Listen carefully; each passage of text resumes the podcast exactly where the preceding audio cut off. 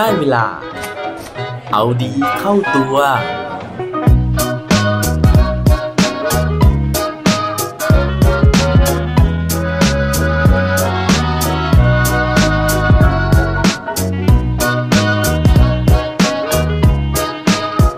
ถ้าพูดถึงหนังที่เป็นมหากาบ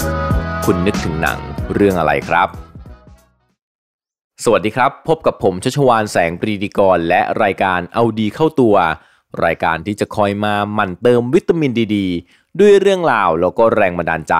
เพื่อเพิ่มพลัง และภูมิต้านทานในการใช้ชีวิตให้กับพวกเราในทุกๆวัน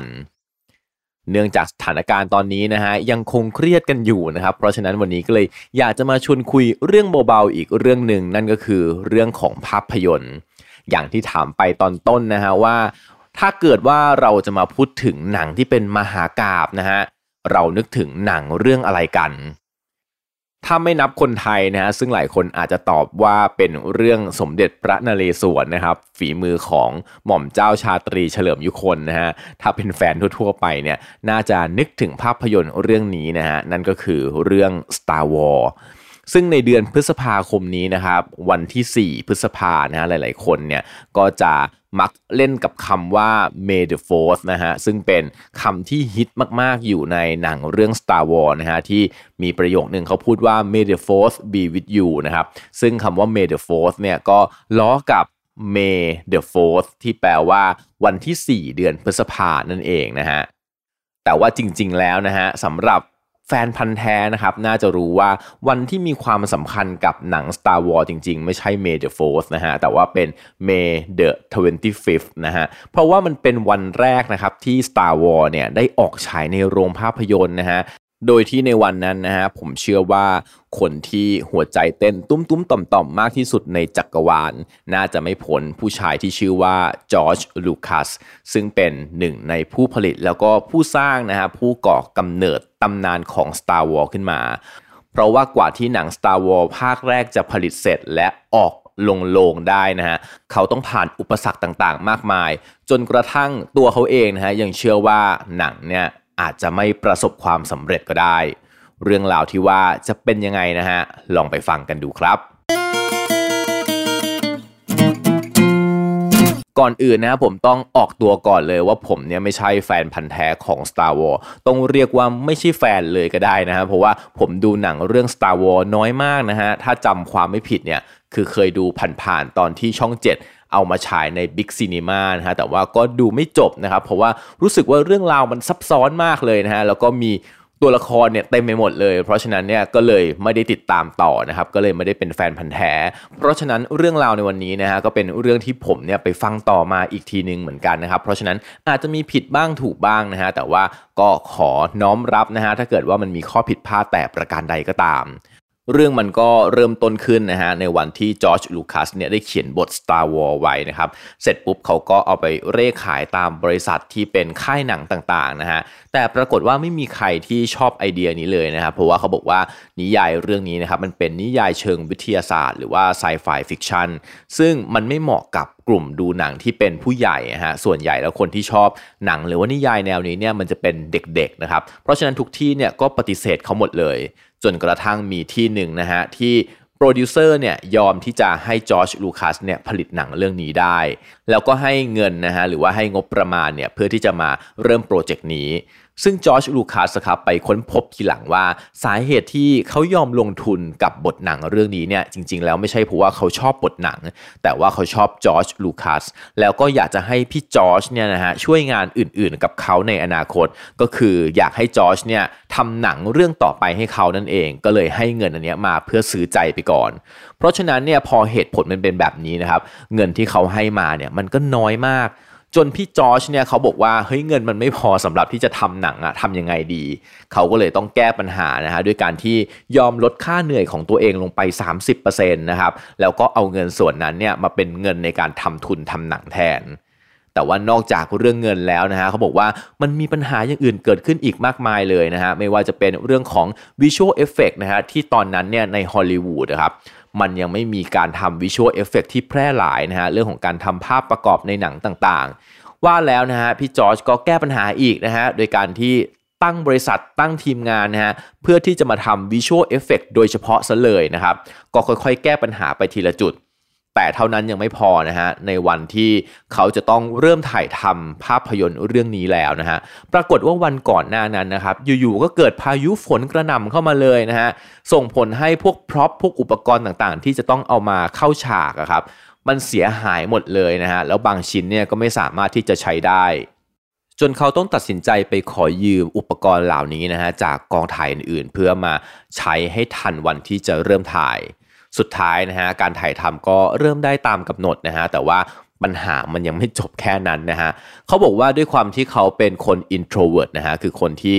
ไม่ชอบเปิดเผยตัวเอง ไม่ชอบสื่อสารกับคนอื่นนะครับ นั่นทำให้ทีมงานของเขาเนี่ยไม่เข้าใจภาพในหัวของเขาครับคือเขาไม่สามารถที่จะอธิบายภาพในหัวของเขาออกมาได้ว่า หนังเรื่องนี้เนี่ยตอนจบมันจะออกมาเป็นยังไงภาพที่ผู้ชมจะเห็นมันจะเป็นยังไงนะฮะนั่นทำให้ทีมงานเนี่ย ไม่ซื้อไอเดียนะฮะแล้วก็ไม่เข้าใจว่ากำลังทำอะไรอยู่ แล้วก็ด้วยความที่มันเป็นหนังแนวใหม่หนังที่แปลกกว่าตลาดนะครับ ทีมงานก็งงนะฮะว่าเอ้ยฉันจะต้องทำอะไรส่งผลให้สุดท้ายเนี่ยทีมงานหลายคนนะฮะก็ไม่ทุ่มเทให้กับงาน คือหลายครั้งที่การถ่ายทำครับมันต้องกินเวลาไปจนถึงแบบช่วงดึกดื่นนะฮะทีมงานก็ไม่ยอมทำนะฮะพอรู้สึกว่าเฮ้ยเขาไม่อยากจะทำโอทีแล้วเขาก็ไม่ซื้อไอเดียนะฮะไม่อินกับไอเดียนี้ กว่าจะถ่ายทำหนังจนจบได้นะฮะก็เล่นเอาพี่จอร์จลูคัสเนี่ยเหนื่อยมากๆเลยนะฮะทั้งกายแล้วก็ใจเลย แต่ว่าพอถ่ายทำเสร็จแล้วนะฮะปรากฏว่าเขาก็เอาหนังเนี่ยมาตัดนะฮะเพื่อที่จะให้เป็นเนื้อเรื่องต่อๆกันเขาเรียกว่าเป็นแบบ director cut อย่างเงี้ยนะครับพอพี่จอร์จมาดูเนี่ยปรากฏว่าเขาก็ไม่ชอบหนังเรื่องนี้นะเขารู้สึกว่ามันห่างไกลจากสิ่งที่เขาจินตนาการไว้มาก ๆเลย ว่าแล้วเขาก็เลยตัดสินใจที่จะแก้นะฮะให้หนังเนี่ยมันดีขึ้น ซึ่งผลจากการแก้เนี่ยครับปรากฏว่ามันทำให้บัตเจ็ตเนี่ยมันบวมนะฮะคือเขาบอกว่า เงินงบประมาณที่ตั้งไว้มันก็ไม่พอนะฮะต้องใช้เงินเยอะกว่าที่คาดไว้อีกถึง 40%นะครับแล้วนอกจากนั้นเนี่ยนักแสดงที่เป็นตัวหลักในเรื่องครับก็มาประสบอุบัติเหตุนะฮะทำให้ไม่สามารถที่จะถ่ายซ่อมได้ ความท้าทายก็เลยต้องเอาสิ่งที่ถ่ายมาแล้วทั้งหมดเนี่ยครับมาเลือกประกอบใหม่นะฮะมาตัดใหม่มาอีดิทนะฮะมาทำนู่นนี่นั่นเยอะแยะมากมายเลยนะฮะเพื่อให้หนังมันออกมาอย่างที่ใจอยากจะเป็น จนกระทั่งเสร็จปุ๊บนะครับก็ยังมีปัญหาอีกนะฮะปัญหาเยอะมากจริงนะฮะเขาบอกว่าค่ายหนังนะครับหรือว่าบริษัทที่ให้เงินลงทุนมาเนี่ยก็ไม่รู้ว่าจะโปรโมทหนังเรื่องนี้ยังไงนะเพราะว่ามันเป็นหนังที่เป็นประเภทใหม่ครับไม่เคยทำการตลาดแบบนี้มาก่อน ว่าแล้วเนี่ยค่ายหนังเลยตัดสินใจที่จะเอาหนังเรื่องนี้นะครับไปฉายในวงแคบนะฮะก็คือมีโรงฉายแค่ 35 โรงเท่านั้นเองในวันที่จะเริ่มฉายเป็นวันแรก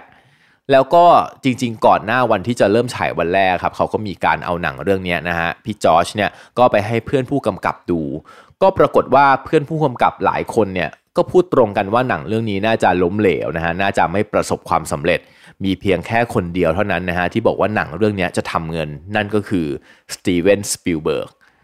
แล้วก็หลังจากให้เพื่อนผู้กำกับดูนะครับ ก็ไปให้สื่อมวลชนดูอีกนะฮะสื่อมวลชนก็วิจารณ์แหลกลาญเลยนะฮะว่าหนังมันแย่มาก แต่ปรากฏว่าหลังจากที่หนังเนี่ยมันลงโรงไปวันที่ 25 พฤษภาอย่างที่เกริ่นไปตอนแรกนะฮะปรากฏว่าคนดูเนี่ยพูดถึงหนังในเชิงที่บอกว่ามันเป็นหนังที่แปลกมากเป็นหนังที่ไม่มีใครทำมาก่อน